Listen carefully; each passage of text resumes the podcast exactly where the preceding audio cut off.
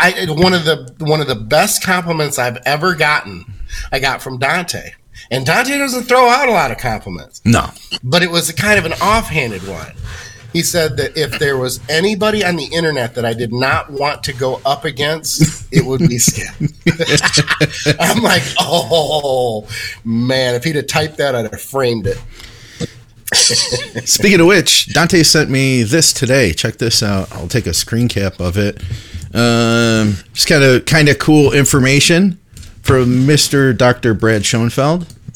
So I guess that the whole thing, it, what is it? New study shows that consuming a hundred gram dose of milk protein after a total body resistance training program had a greater anabolic effect than consuming 25 gram dose, and that the anabolic response to protein ingestion has no apparent upper limit in magnitude and duration in humans. Remember, everybody always said you could only handle 25 grams per whatever, two hours or something like that. Yeah, Nate doesn't remember that because he'd have been like four. but, yeah, that goes. It's funny because Brad. See, Brad thinks he's brilliant and he's a genius, but I have been doubling protein intake for that meal post workout. Brad, get with really just get with the program. Come he's on, just telling you everybody else yeah, that you've been doing I, it right all along. Yeah, I, I'm teasing, but it is. It's always good to do when you do something, and then later something else or someone else that you have mad respect for backs it up. Yeah. Well, because you know me, I don't know anything about studies and I don't look into them much at all. So that that's it's always good to hear. Well, that's like obviously that. what Dante was saying too. You know what I mean? Like Dante is like these are the things that I've been saying for 20 years now and sure. now they have science. They, it took science 20 years to catch up basically. Yeah. Pretty much Skip has been doing traditional bodybuilding. Whatever you think is the limit, you just double it, and that's bodybuilding. yeah. I mean, it seems completely logical, right? And I go against, I've said this in bodybuilding, we do always do more. Yeah, we always do more. We compensate on the, but, but on this one, it's okay because I found out that I'm right. yeah. What's up, guys? Welcome back to Blood, Sweat, and Gear. You're with coaches Skip Hill, and Nate Spear, IFBB Pro coach himself, and me, Scott McNally, also a coach. People think that I'm just a. do you like that intro, Skip? People think I'm just like the producer now because Ron says Scott the producer. People are like, "Oh, you do coaching too? Like you do? You've done you've done bodybuilding before?" Uh, all of our programming is brought to you by TrueNutrition.com. Use our code THINK for additional savings. Get some high quality proteins over there. Use our code THINK and um, supplementsource.ca for Canadians. So I don't know when this episode is coming out. I'm going to guess that it will be like right around the new year. Are either of you guys New Year's resolution people? I know Nate is. He's probably going to try to put on size this year. so, I mean, if you the, the thing with me is just like if you can't really get motivated like if you need that first of the year to get motivated, it just doesn't seem like it's gonna like stick. You know what I mean? I don't really see a lot of people that really it works for. I mean, I'm not against it, obviously, but if you, I'm sure there's a small percentage that it's worked for, which is great. You know, if you can be that small percentage, awesome. But for me, it's just like I, I'm not just gonna wake up one day or have a plan to be like, okay, well, I'm gonna start this in three weeks. I guess I'm just the type of person where like if I want to start it, I'm just gonna do it and like maybe set some guidelines along or like some rules for myself to like okay follow this and you know, like you know what I mean, like compliance and all that kind of stuff. Like what can I get away with and this and that. And I guess I just never, honestly, even when I was younger, I never did the New Year's resolution type thing because I just didn't really believe in it. You know what I mean? So yeah, mine are more focused around they're non bodybuilding. It's like I'm gonna be nice this year. You're gonna try. Yeah, I'm gonna be. I'm not gonna offend anyone you know things like that. There it, it, i am kidding. I don't do new year's resolutions. And i'm like nate. I don't knock them i think that if the first of the year you know provides someone with a clean slate and you know they want a new start and a new beginning i don't think there's anything wrong with that. I also agree with nate when i when he says that it's a very small percentage of people, no matter if it has to do with the gym or bodybuilding or, anything else, that a lot of those resolutions unfortunately don't last much past January. Uh, drinking is is one that's pretty oh, popular. Yeah. But, but I think too that's because look, this is just my take, and I can say this on you know like now on the podcast because the people listening are more goal oriented with you know with eating and with bodybuilding and working out and things like that. But I can't tell my regular friends this because they'll get they'll get all, all offended. But a lot of times, what it does is it justifies uh, a complete off the rails free for all Yeah. during the Up- holidays, and I think up until yeah, the new year. Yeah. yeah, and, and this is something that really does irritate me being in the industry and dealing with the regular person or the regular people over the holidays is I do tire of hearing the layman tell me while they're drunk and they're stuffing their face with crap food and, and, and they're breathing real heavy and everything else about how they're going to get into such great shape after the, it's a giant eye roll to me and it's hard because they're friends. So i just sit there and i kind of nod and oh that's great and patronize them and things like that. But as far as the resolutions i've never been a resolution guy. And it's to me it's a, a big eye roll. But there are people that look don't listen to me. If you've got a new year's resolution go with it. I'm i'm full support I'm the odd You? man out. I'm the odd man out then. You have And one, if. If people um, have listened to the show for a year now, they probably heard me talk about this last year and the year before because it's funny. Everybody I podcast with always says what you guys are saying. I'm totally with you. I like to use the new year as a marker in time where I can look back and reflect on the last year. And I'll set goals during the beginning of the year. And I don't make it like, okay, January 1st, I'm going to do this but I'll say to myself like, okay, I need to generate more revenue. Like one one year, two, I think it was two years ago now. I said, okay, I'm to start a Patreon for the channel, and I'm to work on that, and I'm to work on getting it built up. I'm to try to get 200 bucks, you know, a month from Patreon. That's to be my goal, you know. And then, or or another time was that I wanted to get an advertiser. Another time was I wanted to work on getting more clients. What do I need to do? With my process to be able to work efficiently enough to handle more clients. That was one I did a number of years ago. So I- I'll set a bunch of those things up, and uh, and it's kind of cool because it, it turns out Victoria does the same thing.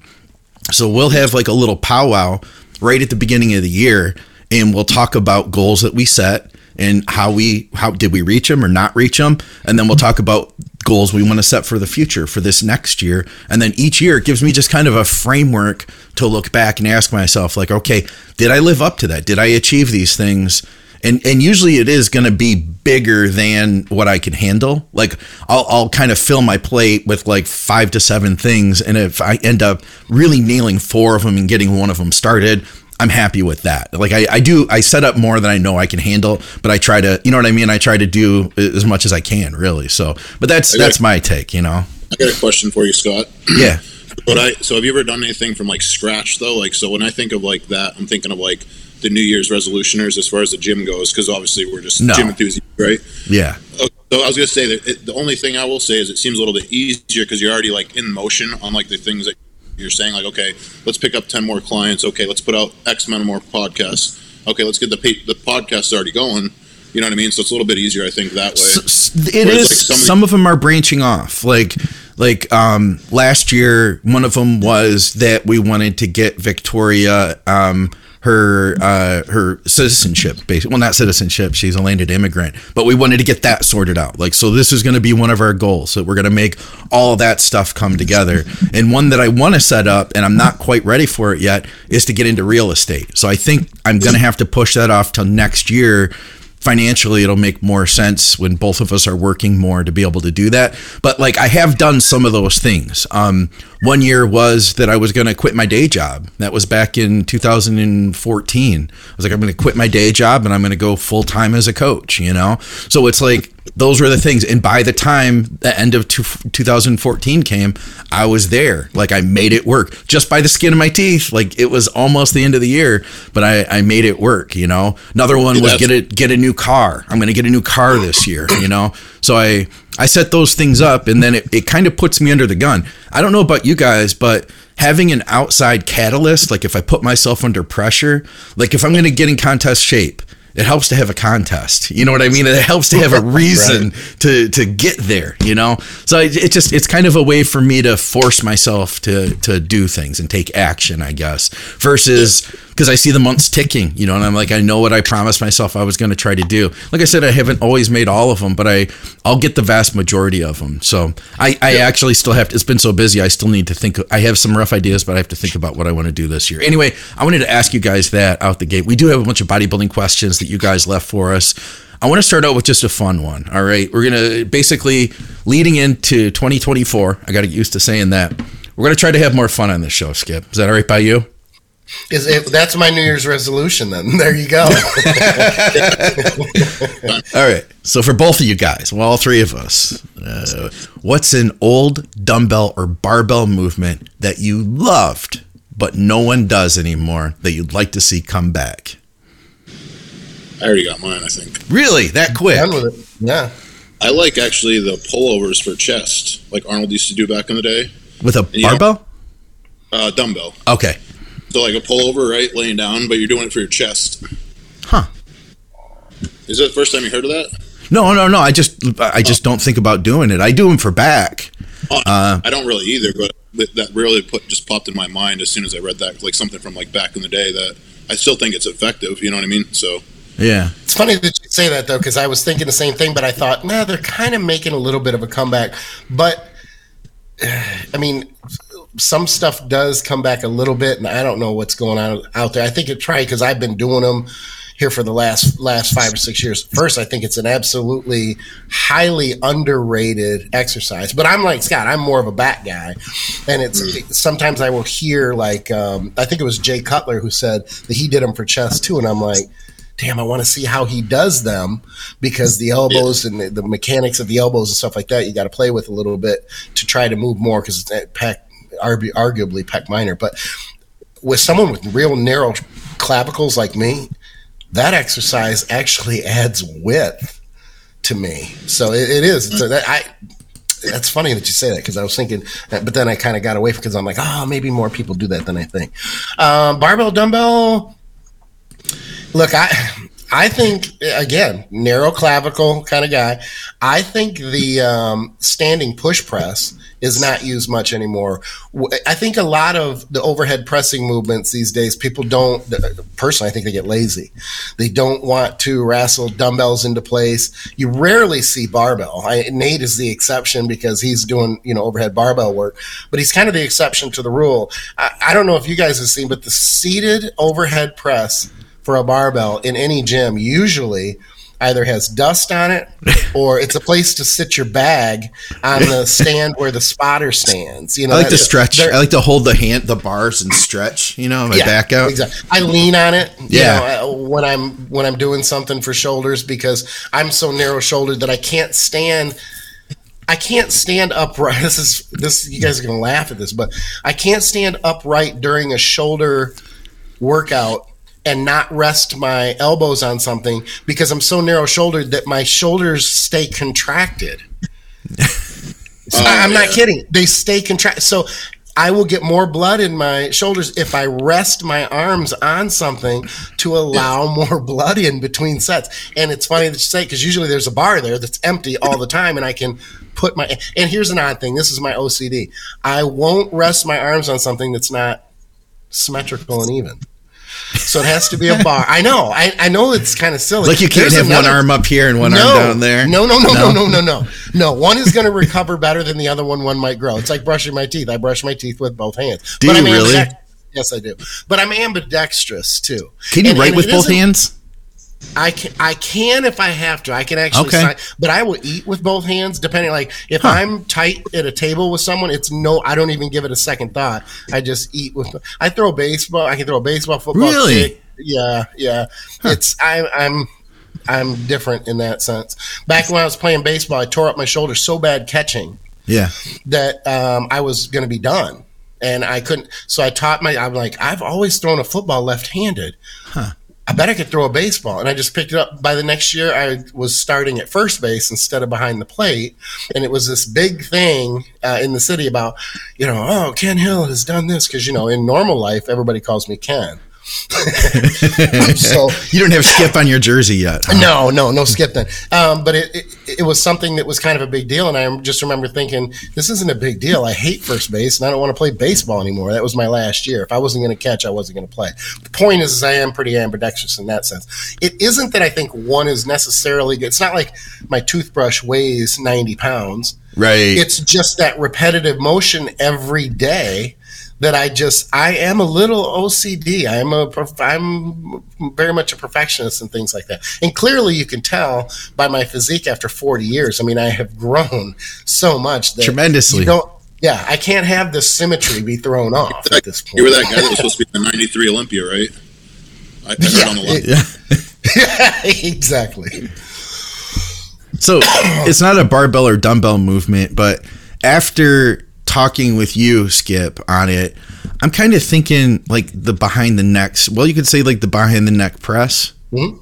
behind the neck pull downs.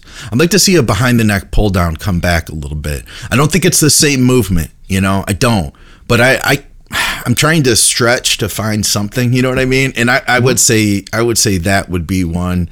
Um, sissy squats are another one that you don't see a lot of that I think could be The really old beneficial. sissy squat. I Yeah. agree. Yeah, Yep. like the real legit sissy squat. Yep. I could see And that being another one. You do. You've do. talked about it. I it. I didn't realize you did them all the time. You're regularly. I superset them. I don't want to say all the time, but pretty regularly. I'll superset extensions with them, and and I came back to them um, more recently since the knee injury because I could actually do sissy squats and not have any discomfort shortly after the knee injury, but I could not do a leg extension with even forty pounds. And you know how the, I mean. The leg extension and sissy squats are highly rectus femoris, um, you know, movements. So I, as I started to gain strength back, and I was balancing out my left to my right, I was like, the last thing I need is to have this imbalance from my medialis and my lateral lateralis, and not have much development, you know, down the middle of my quad with my rectus femoris. So I started pounding them, and it started helping my knee, and that development came up very, very quickly. So Did- I gotta ask. I, I should probably know this question, but or the answer. But what does the uh, behind the neck pull down actually? What do you guys like going for for muscle target on that? It's primarily, I mean, it's it's still lat, but I think it's. It, this is my opinion. I mean, I'm you know, someone I'm sure is gonna, someone out there is gonna argue. Everybody does, but it's a teres major. I, I, let's put it this way: it's really just right around the scapula. Much more. I think it's much less lat involvement than it is. uh, Maybe not much less, but it's less than pulling down to the front. In Yeah. in my opinion, so I picture- you. Right, That's what you I was thinking too. Teres. Yeah, Yeah. yeah, yeah. Everything is right underneath the armpit. I would Yeah. say it's very similar. It's not the same, but it's similar to where to a dumbbell pullover where there isn't much lat involvement there because there's no downward um, you know retraction of the scapula really by the time you get it you're you're breaking that sticking point it's all in that stretch and y- y- there's different mechanics too with it i think you have to um, i'm a big fan with lat pulls whether it's front or back to have your feet behind you so that you're not forcing yourself back you're kind of letting i don't want to say hinge but but your how do I explain this? Your lower back is kind of just a connection, and your hips are kind of a connection. You're not using them for leverage like a lot of people would in a front lat pull or in a in a um, front chin So- up or something like that. So would you say that takes out like that almost like leg activation from like when you're going heavy on like Yeah. a lat pull down? You know, Sure, yeah. and that's why I think it'd be a great. It's a great opener. If anybody, any of my clients ever ask me about it, it's more of an opener. It's more. I don't want to say it's isolation because you're not isolating much with with the back, but relative to other movements, I consider it more of an isolation move. So it, when I say opener. I, my openers are usually more isolative and they're lower weight, more focused on the contraction and and less momentum. You're not really going to get much momentum in a lat pull to the back. But I'll admit, I have not done them in years. And now my brain is like, why haven't I? So I'm going to go back and I'm going to open with those on the next back workout just to see how they feel. All right. Before we moved on, I wanted to grab this picture. Boom. Nate Spear, as he stands right now, just outside of 300 pounds. Is this the heaviest you've ever been? Yeah, man.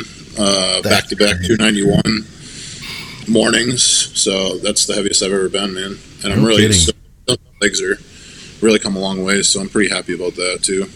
What do you attribute your leg development to? You've got just like, I mean, part of it is going to be shape. The because you get a lot of Yeah. people who say like, "Hey, how do I develop my outer sweep? Like, the, I want to outer sweep like Nate Spear. You know, the shape of it, and the shape is going to be part uh, genetics. But uh, what would you attribute, especially that lower leg, that lower outer sweep development to?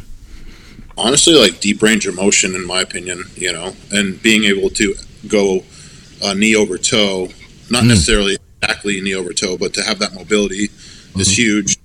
So for a guy obviously my weight and size you know that it's going to be hard and it's going to require work to keep up with. So meaning like i get i go through like a stretch company. They stretch me out once a week. I get like deep tissue done pretty regularly. I get Graston on my calves for like the mobility and stuff like that. Um, so like different things to keep up with that to transfer over into the training to transfer into muscle growth, right? So a lot of people are like, "Oh, I don't want to do this or that," and they don't really see like the big picture. But that's the big picture right there is being able to train properly. And I've just really, just the past couple years, I've really just bought into full range of motion. For me, at least, it works tremendously on all on all um, body parts and legs. I would say just higher rep. Like honestly, we don't do a ton of volume, but I would say what we do is like very intense, very hard, um, and I would say just like a lot of like um, uh, intensifiers for legs has helped a lot. So like rest Okay. pause, widowmakers on the leg press, um, you know, stuff that's really going to hurt, you know, essentially. But I, I learned for legs, honestly, the biggest thing was that weight isn't everything.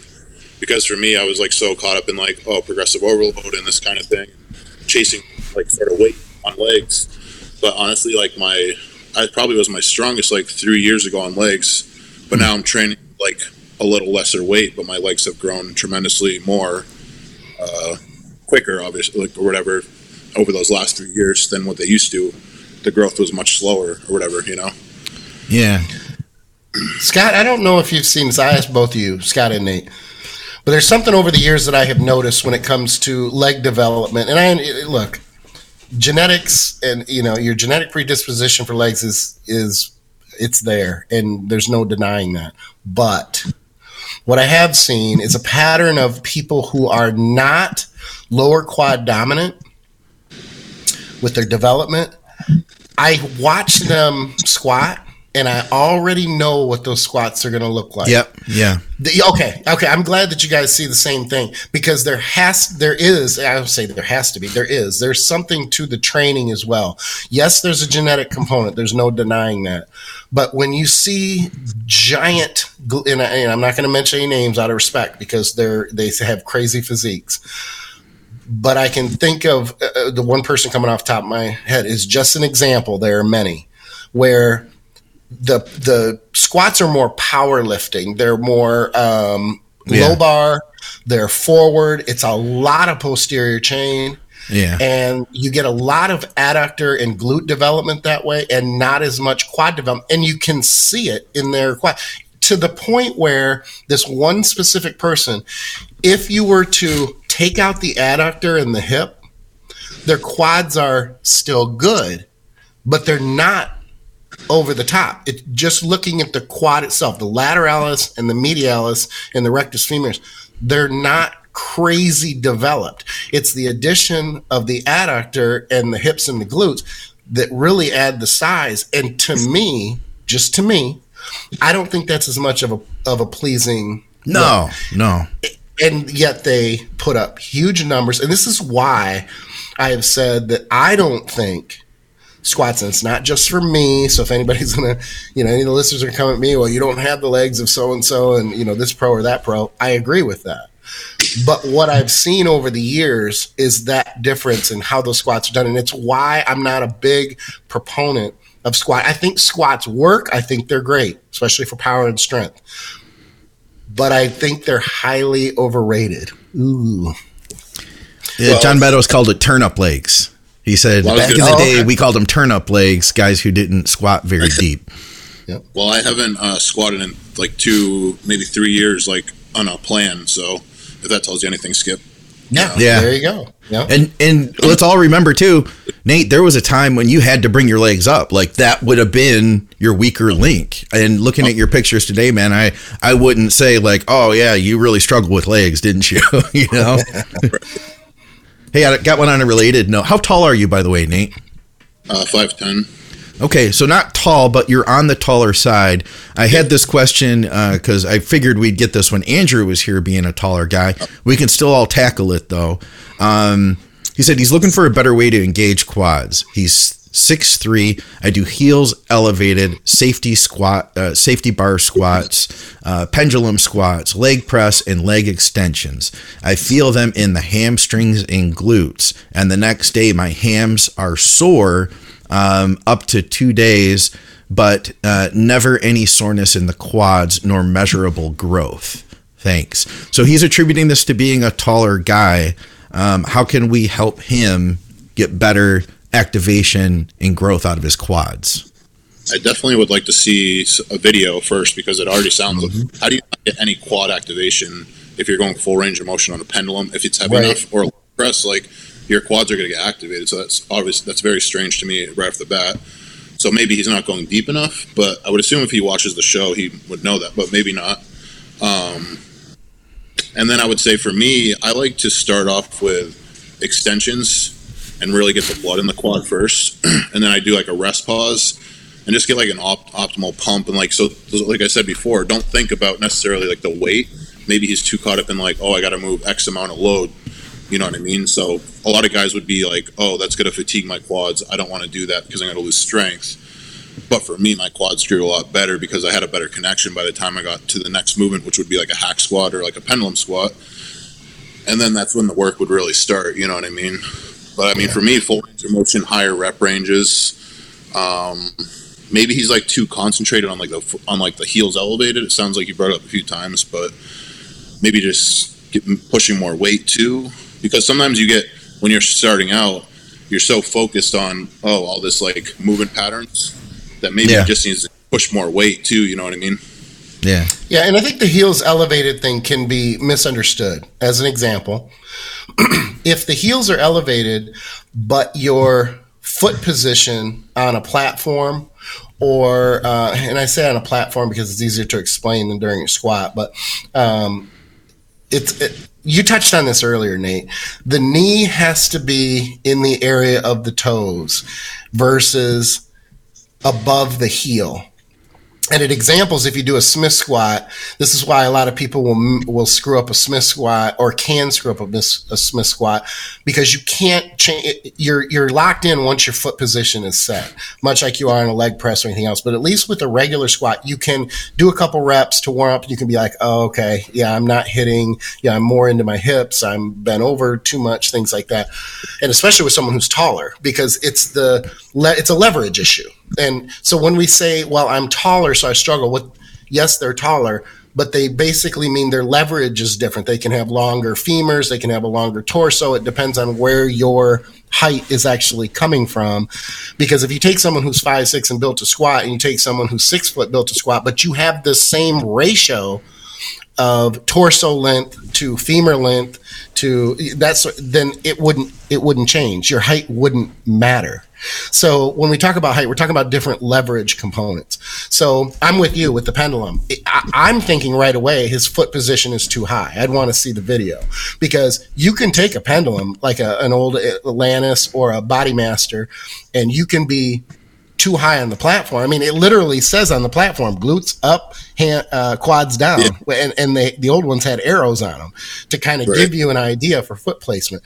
So my advice has always been this: number one, you have to have good flexibility and range of motion through your calves and your soleus Yeah. because you have to be able to keep your feet as low on the platform as you can, whether it be a leg press, pendulum, or anything else, without the, I say without the heel coming off of the platform.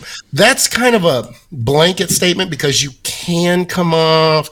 It's just a good cue, I guess, to where you can push from the ball of your feet, but you don't want to be rolling up on your toes because usually, if that's the case, then you can put the D in a vulnerable position too. But you want to be as low as you can without that that huge forward transfer. Let me ask you guys this: Have you ever done a, a hack squat or a pendulum? and you get into your warm ups and everything's good and you, you like your foot position. But when you start to get heavier, like, yeah, I'm a little too low. And you make that adjustment up the platform just a little bit because there's too much going into your knees. It doesn't feel right. It's almost like Yeah. there's more going on with the connection of the muscle to the bone than there is the actual muscle. And you make that half inch, Yeah. three quarter inch ju- adjustment. And then you're like, ah, that's the sweet spot right there. But you won't always know that while you're warming up until you start to get into those those heavier weights. So it's a difficult question to answer without seeing the video. I completely agree. But a lot Yeah, of in fact, you should send us one. You should Yeah. send us one. You know, send uh, McNallyDiets at gmail.com. Send me a video and just remind me of the situation. We'll go over it. Like, how tall is he? Because sometimes if you have someone that's six four, they might think, Six three. yeah, so they might think like this is going full range of motion for them because they have to move far, much more longer than us, right? So they Yeah. might think full range of motion, but like they're if they're not if their ass isn't breaking the knee just a little bit, then it's not full range of motion, and you're not going and to take the video from the side because Yeah. the the best indicators and it's not just for depth i mean depth obviously is is a big deal too but uh, it's where that that ankle and the ball of your foot is in position or in relation to where the knee is All right. How about this one? I thought this was kind of a funny one. Uh, he says, currently in a cut, and my wife has now complained that I'm no longer cuddly anymore, and I'm just getting harder. Question is, what's some of the funniest complaints that y'all have gotten from your significant other about bodybuilding or life related? I mean, I would agree with always like the, the sex one. You know what I mean? After like six weeks out, it's not working. You know, and not it's not happening. You know, like it was actually funny because she probably won't watch this, but my uh, girl over at like a week out, and she like really wanted it, right? And I was like, sorry. I mean, I I, yeah, I would sacrifice it for the team, but it's just not working. It's not happening. take one take one for the team Yeah, yeah. That's funny. I've been with my wife. Uh, you know, we've been married for thirty years, and and bodybuilding. The only thing I've the only thing I've smashed longer than my wife is bodybuilding, the weights in the gym. she hates that joke, but I still think it's funny. Um, so th- that's a the reason I bring up the length of time is just because she knows what to expect. There are no surprises. I actually feel bad for the guys who uh, meet someone new, male or female, and they're not completely on board with the bodybuilding. They don't Oh, understand it. I think it's a difficult thing for a lot of you know average oh yeah. average people and Normal and- people. yeah and, and they may see it even in the off season but then they want to compete um, it could cause a it could cause a lot of problems so the answer to my to, the answer to that question is i don't think there's anything off the top of my head that i can think has really been a a surprise or or an issue. Um, but even you know clients having to hide gear, they keep gear at their friend's Oh, house, and I just yeah. think to myself, I can't imagine my wife not being on board or my spouse not being 100% on board. Um, and in situations like that, I think you're asking, I mean, clearly you're asking for trouble because, uh, and especially if kids are involved. I mean, if you, if your spouse has things that are an absolute no go and, and yours, I mean, you might as well be, you might as well be cheating to some degree. That's just not a good idea to to have something, especially if they're vehemently opposed to it. Um, it's an accident. It's a bomb waiting to go off. I imagine some guy in Chun right now would be like, well, it basically should be cheating too. Skip said so. yeah, exactly. I can think of a couple. I uh, I remember dating a girl who had nothing to do with bodybuilding, and I remember getting ready for a show, and I remember being about four weeks out, and her saying, because you know when you're getting really lean and you don't have your shirt on, you walk past a mirror, you can't help but like see where you're at. Just give it one of these, you know what I mean? Hit that most muscular, and you look stupid, right, to anybody else. But I remember her at one point. She was like, "You're so vain." You know, like like she really didn't get it. She's like, I didn't realize like you're so vain. And obviously things weren't going really well in the relationship either. There's a lot there's a lot to that one that I'm not telling you guys about right now, that whole story, but we could do a whole podcast on it. Um, but yeah, I remember her I remember her saying that. What's that? What's that, uh, Nate? Oh, I said that's my favorite stories. Yeah, yeah. And we probably get a lot of views on that one. I remember that. And then also too, if you're shaving all the time, like you're shaving your chest, that that one I think can be an issue because if you don't shave, then you become like Velcro basically. And like Oh, nobody yeah. wants to put their face on like basically sandpaper. You know what I mean? So there's there's that as well. So I was gonna say a funny one is like when you date bodybuilder chicks or like you're a bodybuilder, like the the gas issue becomes very it hap- it, it's very quick, right?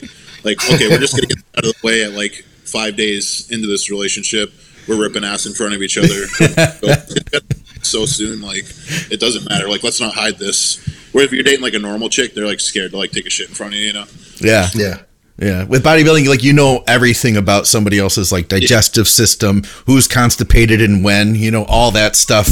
It's uh, it's out the door really quick. All right, I'll just randomly grab the next one here. Actually, um, okay, how about this one?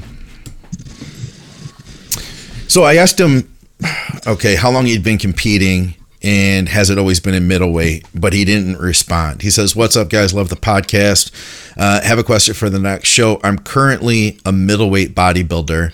He says, uh, My end goal is to compete super heavy and get into the 212, basically. He's 5'6. Off season weight is 195 to 205. Would you guys suggest continuing to compete as I build my way up to super heavyweight, or would you hold off on competing until the mass has been built? Thanks. The pod gets me through my cardio every day.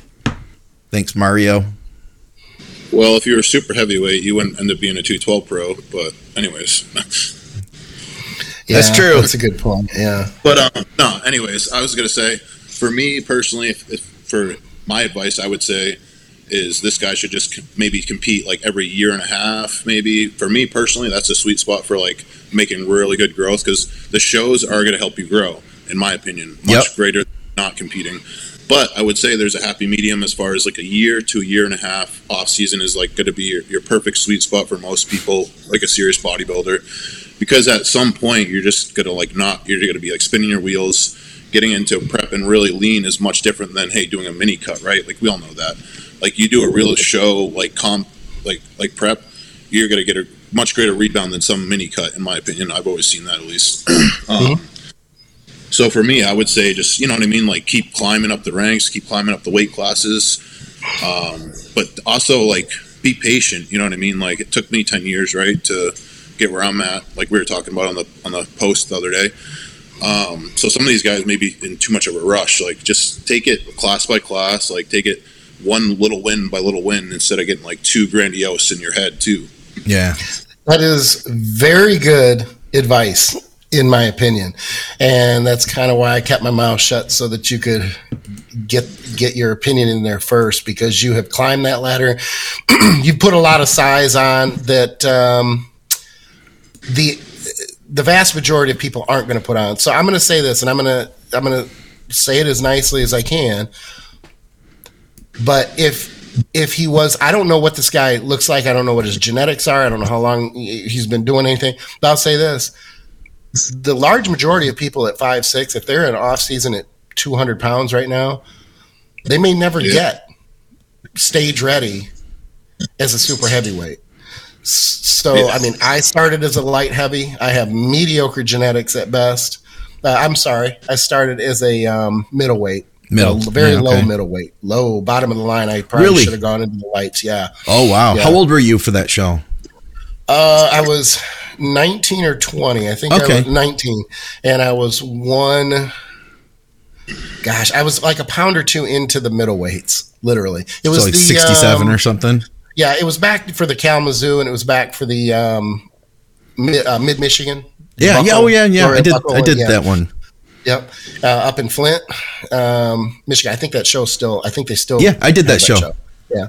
So my my point is this, and I'm not trying to say because I suck, he's going to suck, and everybody else is going to suck. I hope you grow like crazy and and you get to the super heavies in four years.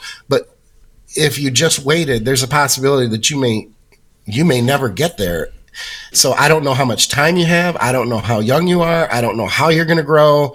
My advice is exactly what Nate's was: compete, enjoy the journey take the opportunity to grow coming off those cut phases. Don't uh, compete too, um, I guess, too frequently.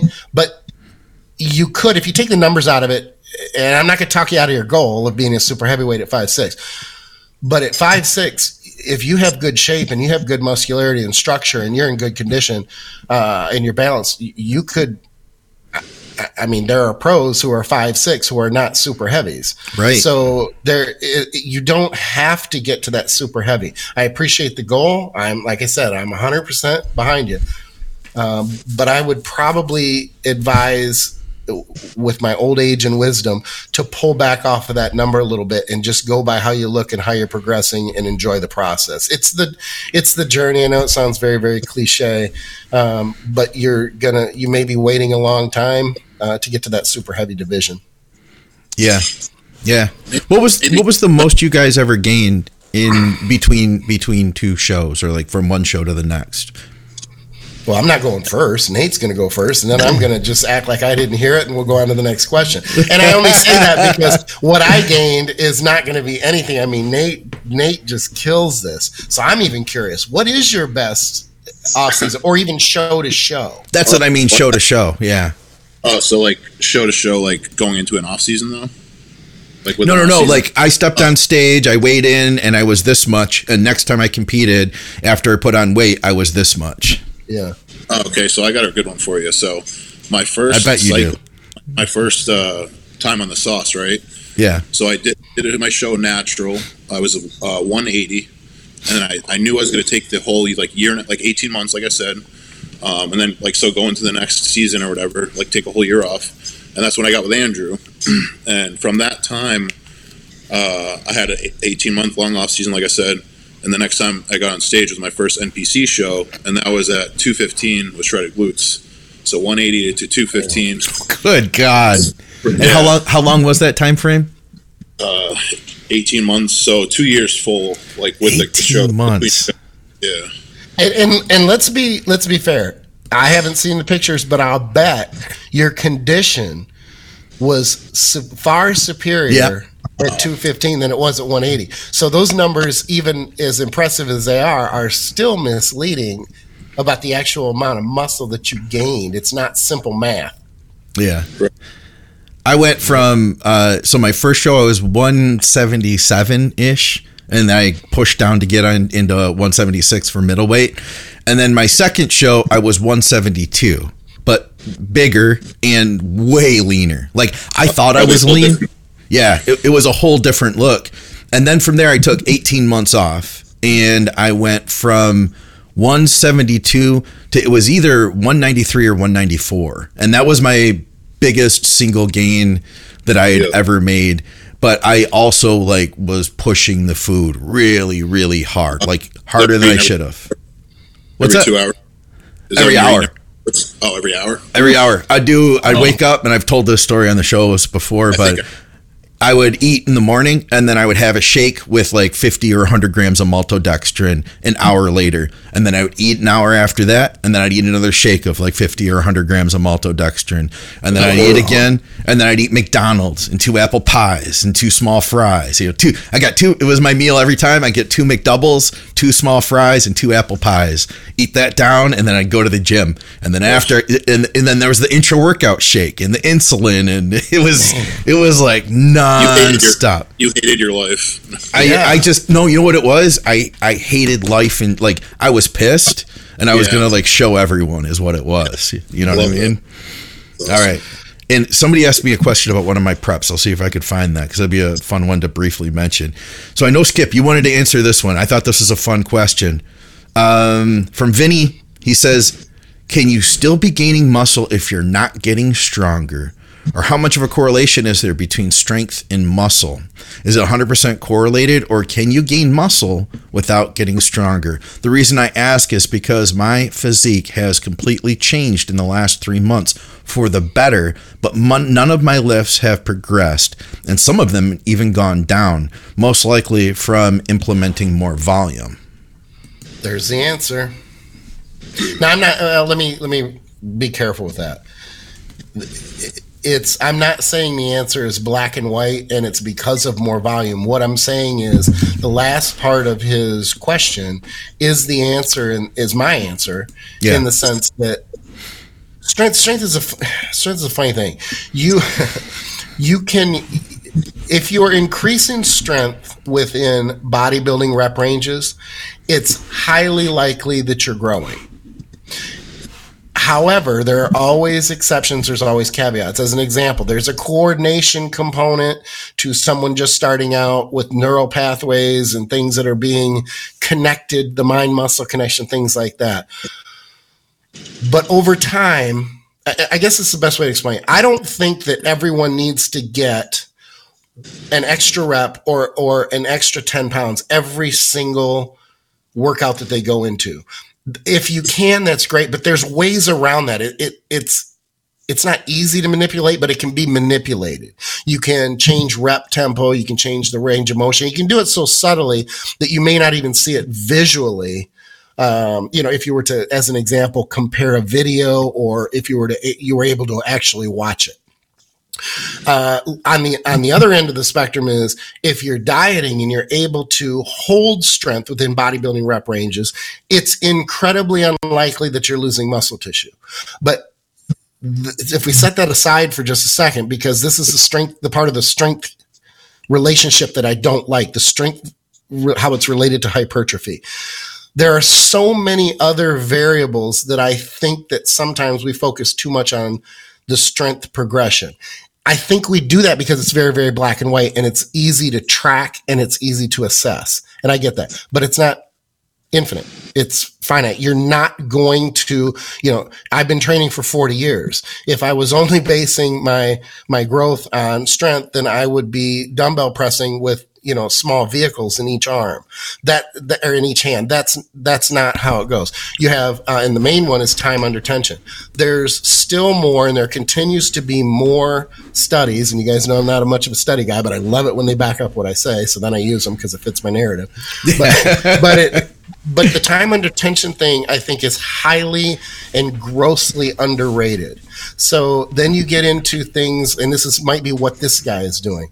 He's staying at the same weight, but he's finding a way to activate that muscle better, or he's there. The intensity is up, the time under tension is up. If you use the same weight for, I won't even say for the same amount of reps. It's just the same weight, but there's more time under tension mm-hmm. then I say that that is hu- a huge factor for growth. And the cool thing is, is the vast majority, and this is an arbitrary number to make my point, but I'd put it at 90 or 95 percent of injuries, especially torn muscles or tendons, is due to the load just being too heavy. It's not intensity. Uh, it- arguably, it's not under time under tension. It could be mechanics if you have poor mechanics or poor form, Sure. break form, or or. Uh, but a lot of times these injuries aren't happening on the ninth, tenth, twelfth rep. They're happening on the second, third, fourth, maybe the fifth rep. They they happen or they tend to happen early in a set. So you minimize the risk of injury too. And I'm not telling everybody to get away from training heavy. That's not what I'm saying. All I'm saying is the focus, I don't think, needs to be as as focused on strength progression. It's and, and the other thing is it's strength progression over time. Even if you're doing time under tension, you're not focused on strength increases. There should be this very you know, it, it- over time the strength should climb. It just doesn't need to be linear. And you don't have, or you shouldn't consider this wasn't a good workout because, oh man, you guys remember DC? I mean, DC training, you'd go in and you'd be like, oh, I just, I have to do, and you'd get anxious. You'd be like, I, I know I did. I'd be anxious. I would be anxious before these workouts because I'm like, I got to get another rep. And if you got another rep, it was successful and, and it was just, well, check that box. I'm to grow versus that strength pro- progression over time or over the course of the time that you were using that particular training method or protocol? Well, I got something good for you, Skip. Practical application. So last off season was actually my second best off season besides the one I just mentioned, and I put on ten pounds of tissue stage weight, and uh, that was the I was like probably the less not the strongest I've ever been. I was probably much stronger, like I said, even with all the other lifts two or three years ago. Um, but my my rep qualities is so high now that like my connection is so much greater. Like I said, more range of motion. Like everything you just listed is also progression, right? So pretty much like maybe he's missing out and like the whole like concentrating on strength thing. Um, but for me, it was just the quality of reps, the range of motion, um, like just slowing stuff down, making sure you're like very connected to the muscle, which makes it much harder. So you're not going to use as big of a load, right? Right. But me, you'll ask Andrew too. You know what I mean? Like both of us are training together right now, and we're really just focused on the quality of reps, making the the reps as hard as possible, getting the great range of motion like on the backs, like getting the elbows all the way back and not compromising adding plates. You know what I mean to minimize the elbow drive. You know what I mean, which you see a lot of Yep. guys do, right? Yeah. Yep. Like, Love stuff it. like that. Yep. Yeah, exactly. So Love it. Tell clients all the time. Make when in doubt, don't just add more weight. Make you get to 15 reps or 12 reps, whatever. Just make the set harder. Find Yeah. a way to make it harder. But instead, we're focused. Well, it- it's almost like our mind is thinking, "I have to cross the finish line." So we're lifting weights versus using weights. And I Right. think that from a bodybuilding standpoint, it should be about using them versus just lifting them. It's powerlifting is from point A to point B. You get it from point A to point B and you don't have flags. It I mean, it doesn't matter how ugly it, it doesn't matter if you have an arch that is, you know, in your your back that is just silly and it decreases the range of motion by an inch and a half or two inches. But in bodybuilding, it does matter because then you're going to be moving more weights and you're not going. Our our job or our goal is not to see how much weight we can move. It's hypertrophy. It's to get as big as we can. That's why I always laugh when people tell me in the gym, "Well, God, I would have thought you were stronger than that." I smile at things like that. I don't. I don't give a shit. I want Right. to look like I'm stronger. I don't care if I'm stronger. That shit hurts. Yeah. Yeah, Dusty and I just recently did um, an an episode together. It's probably going to come out before this, just considering how we have things lined up.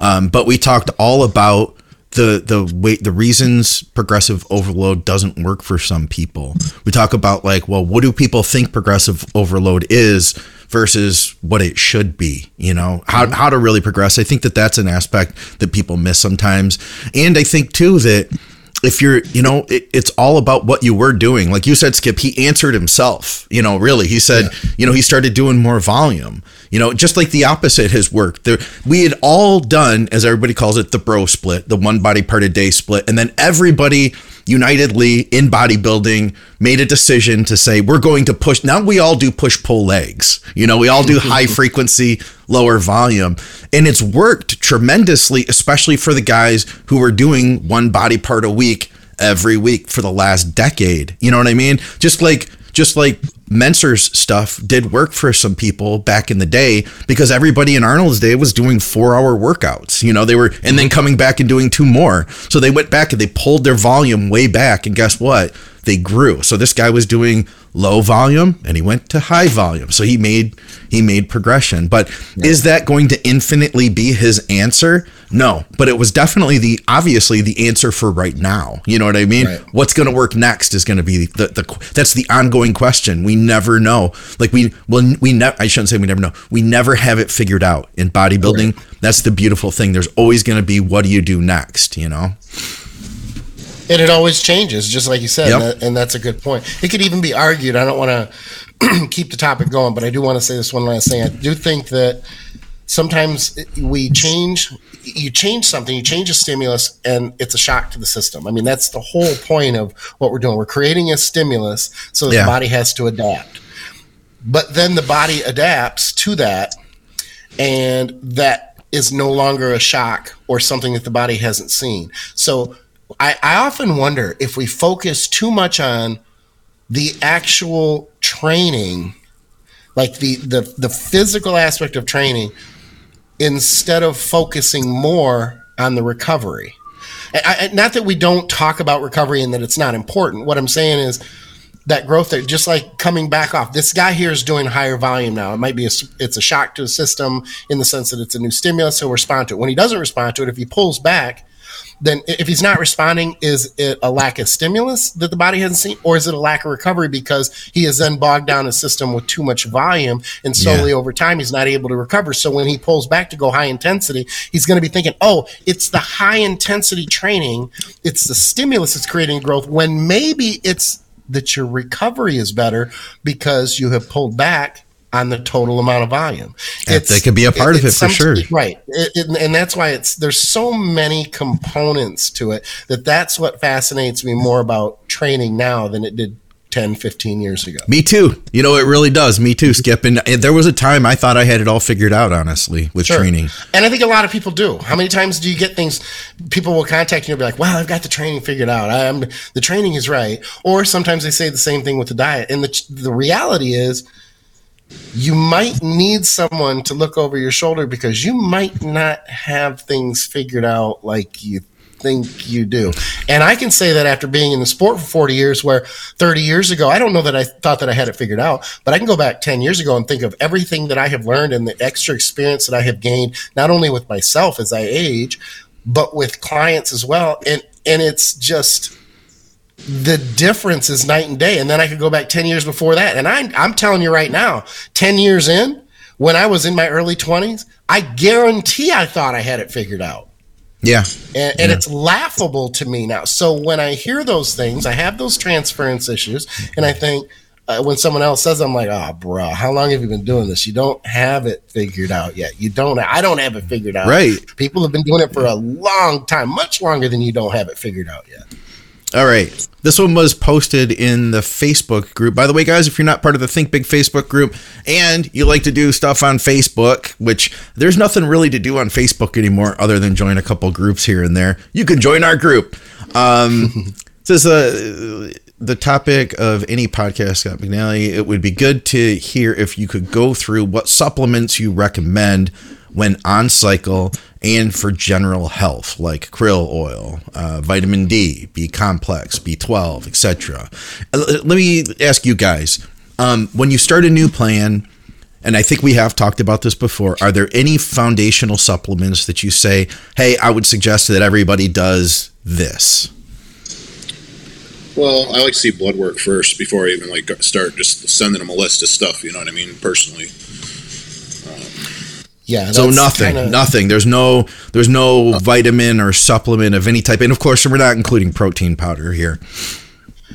I mean, I like the vitamin D3 with the K2. That's solid. I um, do that one a, with every plant. Yeah, that's great. Yeah. I mean, krill oil or fish oil. You know, quality fish oil. Make sure you're specific. There's a lot of yeah. different. You know, like let's make sure we get the quality one. Um, and then, uh, I mean, I would say even citrus bergamot is still good to just throw in there because it's going to help with uh, blood blood sugar as well. You know what I mean? I think it's just all around good good supplement. If someone also that's the thing too is like how much money do people have? Yeah. Sometimes you'll send them a list, right, and they'll be like, uh, you know, then you got to sort of dumb it down for them as well. Yeah. Um, but yeah, I like those to start. I mean, how about you, Skip? Any go tos? You know, I I. Andrew and I differ on this quite a bit. He is much bigger on the OTC supplements than I am. Uh, it sounds like Nate and I might have a little bit more in common on this than than Andrew and I do, uh, and it's not right or wrong. It's just a different approach. I I tend to pull out things because I get more clients who come to me with a laundry list of things that they're taking, and they're pretty much throwing the kitchen sink at it. Mm-hmm. and then I look what they're on. I look at blood work and their history of gear and and you know the, the health issues and, and things like that. And I, I, just think, man, you're just or lack of health issues. Yeah, and, yeah, which is a better way to put it because yeah. the, the, vast majority of the time. And so my first question is, uh, I'm not saying this right, but why are you taking? Can you justify each one of these compounds. Yeah. And it's usually, I don't want to have to do that. Well, if you can't justify why you're taking them, then I don't know if it's a good idea. There are basics, uh, and and Citrusberg is a good one. Um, I mean, there are a lot of good ones. Uh, D is a good one. Uh, but you know, even D. I mean, I don't supplement D. I understand that I'm in the sun more than most people are, but there are other people like me who may be in the sun and they don't need. No one's in this. No one's in the sun like you, Skip. Let's get that, that- straight. Let's get that. Let's get that straight. a few. There might be one or two, but um, you know, uh, ubiquinol, uh, things like that. But I don't know that if you're 25, you need anything of what someone who is 45 or 50 or my age uh, might need. Not that they're bad, but I still come at OTC supplements with a lot of the same perspective that I come at it with other things. If you don't need it, then why take it? uh, astragalus is is great. It could be argued that okay, yeah, you know what, we'll just throw in that throw that in there, and we'll try to, you know, we'll just kind of benefit or TUDCA, you know, for uh, liver. But if you don't have liver issues and you don't have elevated enzymes and you respond relatively uh, well to orals, maybe take it while you're on as a proactive. I don't think there's much of any reason to take TUDCA if you're not if you don't have liver enzyme issues and you're you're not on orals and you're not on a lot of gear. I don't like proactive supplement use. I don't like um, trying to think as far as and I'm not trying to go down the gear, but I'm gear lane or the gear rabbit hole. But you know, you, I take this, so I have to take this. Some people will say, "Well, I'm on cycle, so I have to take telmisartan." Well, if you don't know, just because it's a trend of what people are doing right now, if you don't know that you need it, then there's no sense taking that. I understand it's not OTC, but it's just yet another example. Ancillary. And I think yeah. yeah, and I think what happens is they um, and TRT is the same way. Well, if you're on TRT, you know the TRT doc prescribed me, you know, Arimidex. Well, you you could end up with your sex drive and your estrogen levels in the crapper because you may not need to kill an ant with a grenade because you're only on TRT. So let's find out what you need. My point is that uh, I think the OTC use and the laundry list of things stems from the same ideology that they have about gear or that gear is going to be i do get people who are either trt or very very low cycle guys. And they have that laundry list too. So i i don't have a uh, it's a long version but i don't have this list of things that i get and i say hey this is a basic list. I'm not knocking it but i don't do that. I usually have to pull back and i try to have them on no more OTC supplements than I think that they need. Um, uh, just like gear, be honest with you, it's I look at it very very similarly. I agree with you guys both on you know a needed basis. Like let's look at your labs for for most stuff. I used to do fiber. I used to have fiber written into every plan that I sent out, and then I stopped doing that. But now, and, and I find that most people are okay if they don't have additional like uh, supplemental fiber and psyllium husk. But I'm kind of getting back to adding it in more often than I used to now. But I think it's just people. I, anyway, there's that, and uh, but the ones I do are uh, vitamin D at 5,000 units at least, and then I like I do like to see labs on that too. But I know that like we, especially if you're on TRT or gear, that vitamin D is going to be something that does deplete. Maybe if you are in the sun, and I'll ask people like, "Hey, where do you live?" They're like, "I'm in the Midwest." I'm like, "Okay, you're like me, so there's no sun here at all this time of year." Definitely get on vitamin D. 5,000 units, I would consider that to be like the base dose, and definitely take that with K2. And I usually just tell people get the Now Foods because Now Foods makes one with them combined, and they're a good company. It's reasonable priced and a good, like you said, the way you put it, Nate, a good quality fish oil. I usually tell people like don't just get fish oil from the grocery store, you know. Yeah. That's it. That's all I have. Those are like the only things that are like my. These are the go-to, no matter who you are. I, I do usually write in like glutamine with like a tablespoon of organic lemon juice in the morning, but Yeah. uh, like not. I try to keep like pretty much. I agree with what Skip said. You know what I mean? Like because you'll have people that will come. They're not even really even that eating that much food, and they have like all these like digestive enzymes they're taking from like the previous whatever. And I'm sort of like, well, taking these. Why don't we just get your digest digestion on track naturally with like the foods? Like let's play with some food, etc. You Yeah. don't have to take these. You know what I mean? Like things like that. I guess you know. Yeah. Yeah, I see the same thing with people who literally have a list, like a typed list, and it's like that long of, Yeah. you know, 20 different things and some of them are redundant and there's like like you said there's like, well, do you have you ever had issues with your liver? And it's like, no. But they're on, you know, like NAC and TUDCA and milk thistle mm-hmm. and this and this and then they take this Revive product which that's a whole other can of worms. I won't get Yeah. into about revive, but um, see what else we've got here. I think we might have had one more. I think I did have that one I mentioned. Um, did we do this one yet? My, ma- Um, my oh. makeup lady isn't here today, so I'm just making sure. That I'm not. Skip, you ever have a client that had AFib? Basically, he's asking, you know, if if as a coach, uh, somebody were to be dealing with AFib, how what what would you do as a what would you say as a coach? Uh, first, I'd be um, nervous. Yeah. and I would ask them to constantly talk to their doctor and tell me what their doctor says. Honestly, you guys, you, Nate might not know this, but Scott, you know this. I get very anxious when that line, when I get my toe up to the line of where trainer, online trainer, and prep guy starts to cross over into uh, Yeah. a different scope of practice that I am that is out of my wheelhouse. And it's not that I don't want to help, and it's not that I might not have something to add that will help, but I just am not terribly comfortable with that. I will say, as far as AFib, I got a um, new Sense 2 Fitbit, and I was very surprised that there is an AFib. Technology is awesome. Uh, there's an AFib monitor on my Yep. Sense 2. And I was a little anxious when I turned it on. I'm like, I don't want any notification that I might have some kind of heart problem here. I don't want this to, like, all of a sudden there's going to be a red X on there or the Grim Reaper comes up on my Sense too. and I'm like, I got to tell my wife, I've only got six minutes. We really need to have sex very, actually, I probably should use that. I think Yeah.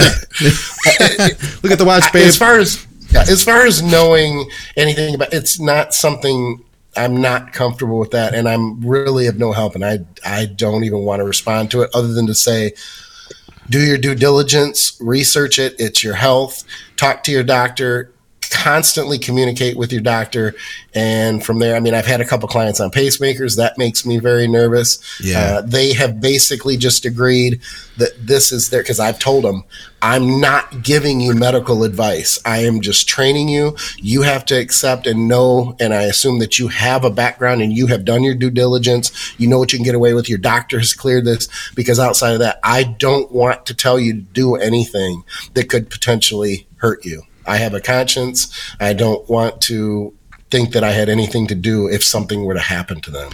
Well, that, I knew what you were going to say, Skip. So that's why I said, "Hey, Skip, what would you say?" I wanted to turn it right to you, and I'll I'll go out on a limb even further and say I think that there are some coaches today that are basically impersonating doctors No to as as a sales pitch to mm-hmm. make them look smart. Because I'm willing to share this information with you that these other coaches don't know. And then if you run into these people and they aren't doctors, like we're talking, if this person is not a medical doctor and they are giving you medical advice, then I would definitely think twice. I don't care what company they own, I don't care what uh, supplements they're connected to. Like, for real, be really careful Yeah. because at the end And- of the day, it can be hidden. we're here to help you get into bodybuilding Right. shape. We're here to help you grow muscle, you know, and that is our wheelhouse. You know, beyond that, if somebody is giving you medical advice and they're not a doctor, look at that, in my opinion, look at that as a red flag, really. Yeah. And it can be labeled very, very stealthy. Uh, I do not like functional health. I don't like it. Yeah. And and I, I'm not saying it's bad, and I'm not saying the people who uh, are talking about it aren't knowledgeable and aren't um, they don't have good ideas and and that they're just throwing things out and guessing. I'm not saying that. Whether they are or not is for anybody else to to figure out. But I will tell you what they're not. They're not medical professionals. So the argument could be, well, it's functional health. It's a huge gray area that has been created with that label, maybe not with the intent to mislead or deceive, but I think it's borderline deceptive, and I don't like it. Call yourself a prep. You're just a you're a prep guy. You're trying to essentially you're trying to make someone huger Yeah. or ripter. And outside of that, if you're focusing on health, it should be general health. It should be the idea, and this is, I don't want to say it should be the way that I approach it, but I know that I'm not stepping over any lines and I'm not getting into a gray area when it comes to the health component. Eating Yeah. better, losing body fat, exercising by doing cardio and training, you're going to get healthier just because it's a side effect in a Yeah. sense. Telling you to take, you know, vitamin D or anything else if you have a uh, you know, a deficiency or something like that, great. As soon as you get into things that are not common in their health concern, I think that right there is when you're outside of your wheelhouse, unless you're a medical professional. All right, I got one more question for you guys, and I, I can't find the question. Somebody asked they wanted to hear my story of my super long contest prep, but I am going to turn it into a question for the three of us. What was the longest contest prep you did? Hmm. I did one for a year, but Nate probably, I mean, you, Nate probably gets in shape in six months or in four months, and he's glute beats, peeled glutes, and you know that's it. Then back to mine off season. because I, I did not do well at a Colorado State. Anybody from Colorado knows Colorado State is in roughly is in July and the Rocky is in October and November. At that time, it was early November. So I ended up prepping for pretty much 11 months that year because for no other reason than I could not leave the Colorado State um, condition. Uh, I thought I was going to be a heavy that year. And, well, and I was a heavy that year. at the Colorado. It was yeah, it was the biggest and the fullest I had been, but I wasn't in the condition that I was known to be in and that I needed to be in. Uh, it wasn't horrible, it wasn't horrendous, but it was not there. So I pushed on, which only made it worse. Uh, uh, oh, really? it didn't make it better. Let's put it that way. I came came away from an 11 month prep, uh, 11 and a half, something like that, uh, pretty much a year, very um, disappointed, and said that I would not make that mistake again. no kidding. Yeah. How about you, Nate? Uh, well, sort of similar ending for me. uh, so maybe those really long preps, you know. Um, so actually, Andrew will appreciate this one. This was our first season together. So 2016, we started out doing the Connecticut show, which was in the first week of April, and then we went on and did two other regional shows. So the Vermont and the Cutler. We won the overall at all three of those. And we won on the Junior USA's, which was in uh, May, and we won the heavyweights there. And then we were like, we weren't really we weren't really thinking about doing nationals or pro qualifier before that. But then when we won my class at Junior USA's, it sort of got the our brains thinking like, hey, maybe we should try this out. Whatever. We had a really good run. We didn't really know how good we were like to, in the beginning, so that's why we we're doing those shows to like test the waters. This was my first time in NPC, you know what I mean? So I didn't really know what to expect. And then so we thought we'd take a stab at nationals, and that was in uh, November, like the last week of November. So that was yeah. So like pretty much like prep started in maybe December, and then we ended in November. So about eleven months, maybe two. Okay. And uh, but, I got, but I got my ass kicked at nationals, so Uh, that was where uh, Skip. I was sort of saying it ended up sort of not. I was ended up very disappointed because I got last callouts. So like I Ah. wasn't expecting. it. So that's why another good story too. Sometimes when I tell guys when they're thinking about getting ready for nationals, I tell them, "Hey, I won three overalls and my class of junior USA's, and I still got my butt whooped at nationals. It's just a different level. It's a big jump. So, some you know, it's a good message for you. Actually, I just pulled this video clip up. I don't have the full video. I just have my end of things. But Skip, we actually recorded podcasts through that year. I don't know if you know this, but the year I did, and uh, uh, uh, it was also an 11 month prep. I was podcasting all through it. Here's a here's a screen cap of what I looked like, and this wasn't all the way in. I, I let's see. So this was August. So I still dieted till till November. But here, you guys won't even recognize me here. Right. Who that? Yeah, I know. It doesn't even look like me, does it? That's great.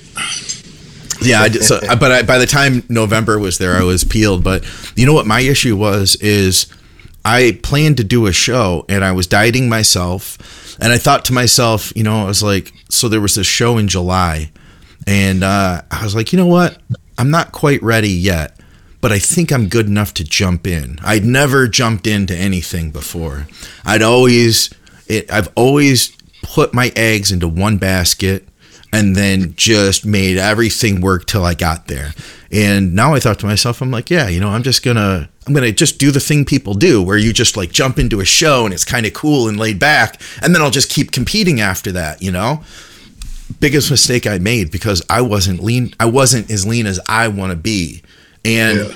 after I did that show, I instantly recognized that I put my name on that. You know what I'm Yes. saying? I put my name on that, and and everybody in the audience didn't know that I was just like being cool and jumping in. Like I made a huge mistake. That was probably the biggest mistake I made. Competitive, like as far as picking shows goes, I should have waited. I should have waited until I was in actually like the condition that I was proud of, and I ended up taking second out of three in light heavy. So, and it- wasn't like honestly, and this is no offense to the other guys that were in that class.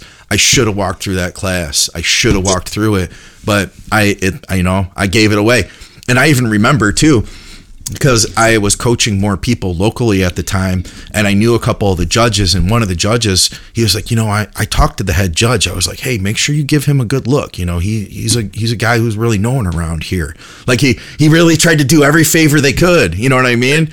But there was nothing to give me because I wasn't there yet. So after that then I hired Shelby. I hired Shelby uh, like the beginning of August and we went to the beginning of September and we just freaking burned the house down. And that's all it took me to get into shape. And then and then uh, I did that's when I went out to Los Angeles and I competed out there just for fun. It was like a vacation you know competing in LA I stayed on I stayed at an Airbnb uh, in Venice went to Golds met a bunch of friends and stuff got to train my do my depletion workouts there and stuff. So it was a great trip and I had a really good time and it was fun to do a show in LA and then I came back and I did another one. After now that I was in shape then I took the reins back and I had my absolute perfect peak for the November show like the best peak I ever had. Like I freaking because I, I took what we did what I did with Shelby he did the best he could with me given a month right? And uh, and and then from there I was like okay but if I were to do that again I might do it a little bit different. So I you know tweaked that a little bit and then it was even better. So yeah, it was good though. It was good though. They asked though like what I did with the gear. I'm gonna be completely honest. I didn't come off anything that whole time. Like that was an 11 month cycle is really what it came down to. So Yeah. was that healthy? No, but I'm just being honest with you guys what I did. You know, I think that I pulled the orals back out after that first show and I didn't put him back in until I was closing in on the second show and then I pulled him back out again after September and then put him back in, you know, before uh, you know, before the November show, four weeks out. Um, I can't remember if I ran Halo, but if I would have, it would have been just like the last week. And the tren, well, the tren was in there for pretty much that whole time. So Oh wow.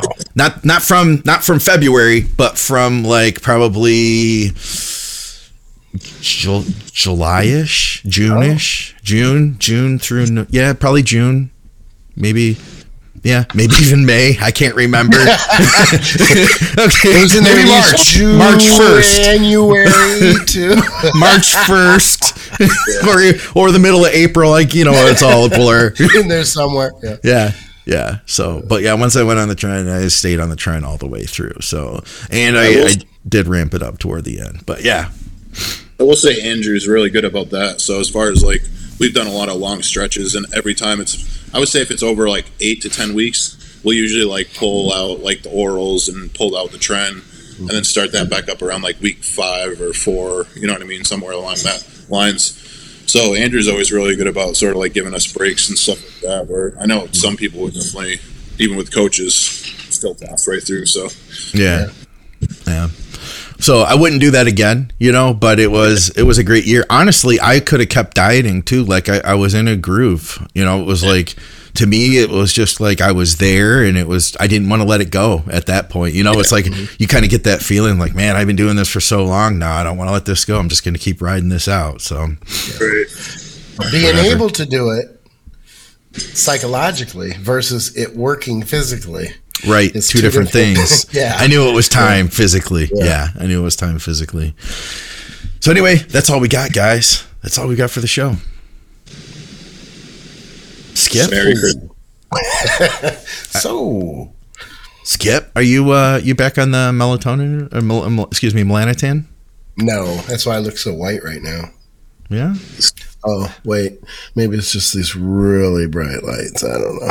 Yeah. No, I don't. Uh, I don't run it as often as I, or as I don't want to say as much because I never really ran high doses uh, before. But I, you know, I used to stay on it a lot longer. I take breaks now, so Yeah. I just still t- stay darker than everybody else. I'm in Florida. If I go out to the pool for an hour, hour and a half, I come inside looking like a charcoal briquette. So I still have color, but I only tan a couple times a week, three times a week usually, two or three. Do you think that if you ever stopped the tanning and melanotan that your skin would ever go back to what it once was before all Oh, yeah. that? Yeah, it has. Yeah, it, it has. It, sometimes when I take break, I get tired of going to the tanner sometimes, but I just I have this routine. They always ask me about it at the tanner. People who are there like, well, I'm going to go in the booth. You went in. I'm, I'm like, well, I'm sorry, but it's not going to work very well for you. you know, people do that. They come, you know, they wanted to go with the high level. If there's five levels, they want to be in the fifth level, and I'm like, uh, they're like, oh, you're going into the third level. Yeah, they don't understand really how it, it all works. You need to coach people on tanning. Yeah. Well, I told you the TRT uh, bodybuilding. I just drew a blank, but the DVD. I, I I know when I say DVD, the young kids are like DVD. What are you talking about? But that was what it was referred to then because it was an online DVD because DVDs were the thing. So it's been around that long. But people have searched that and come across that on uh, Google for so long that have nothing to do with the bodybuilding industry. I still get random emails from, you know, 22 year old girls who are going on spring break and they want to ask a question about something. That's crazy. You said this in the video, and I'm just curious about this, and or they'll ask me where to get it. I'm like, I don't, I'm not doing that. Yeah. you got to get it yourself. Nice try. Oh, I got to give a shout out to Jeff Tabor too. He sent me the shirt. How do I know? Nice. How? What's that name? Longtime listener of the show. Oh, Like- okay. I like was he's thinking been- promote. He's I was been around was forever. promoter. No. Is there a Tabor Center or something in Maybe Thank you, Jeff. in Detroit? Uh, yeah, Not that I've heard name. of. Okay, Yeah, My not that fault. I've heard of. No. All right, I got to eat one. Yep. Shrinking now. Well, we can't let that happen. We can't let that happen. We appreciate everybody tuning in. Uh, Nate, what's the best way to reach out to you for coaching? Uh, just uh, just on Instagram, Nate Spear, All right. uh, and then I have a coaching page linked up on that page, so it's pretty easy Perfect. to find. I'll link uh, your regular Instagram. I'll link that up on the uh, description. And of course, go to bodyberry.com. You to say something else? I do have a, I do, I am doing pretty well on my YouTube right now too. If you check Oh. that out, Hell yeah. Pumping 'em out. So it's uh, Nasty Nate Spear on YouTube. I'll link that below too, and definitely check it out because you've got you've invested into that. You've got a good video guy. The quality is awesome. There's a lot to learn over there. You might even get a chance to see Andrew here and there. He might show up in some training, right?